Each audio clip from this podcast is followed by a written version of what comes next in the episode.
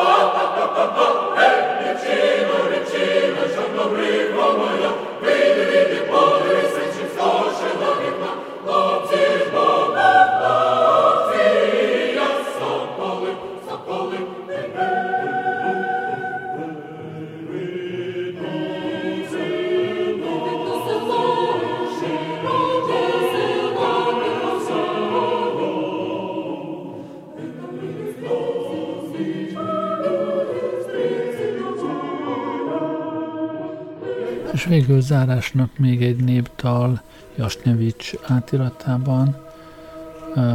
Köszönöm, hogy velem voltatok ma este, jó éjszakát kívánok, Gerlei Rádiózott.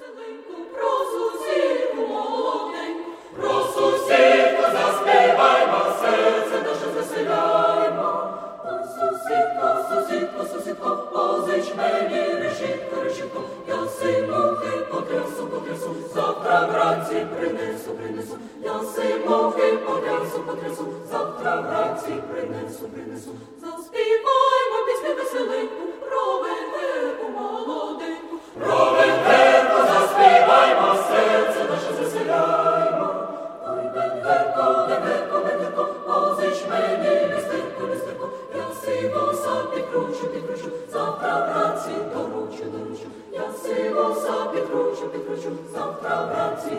Доручу, доручу, заспіваймо пісню веселеньку, про жіночку молоденьку, про жіночку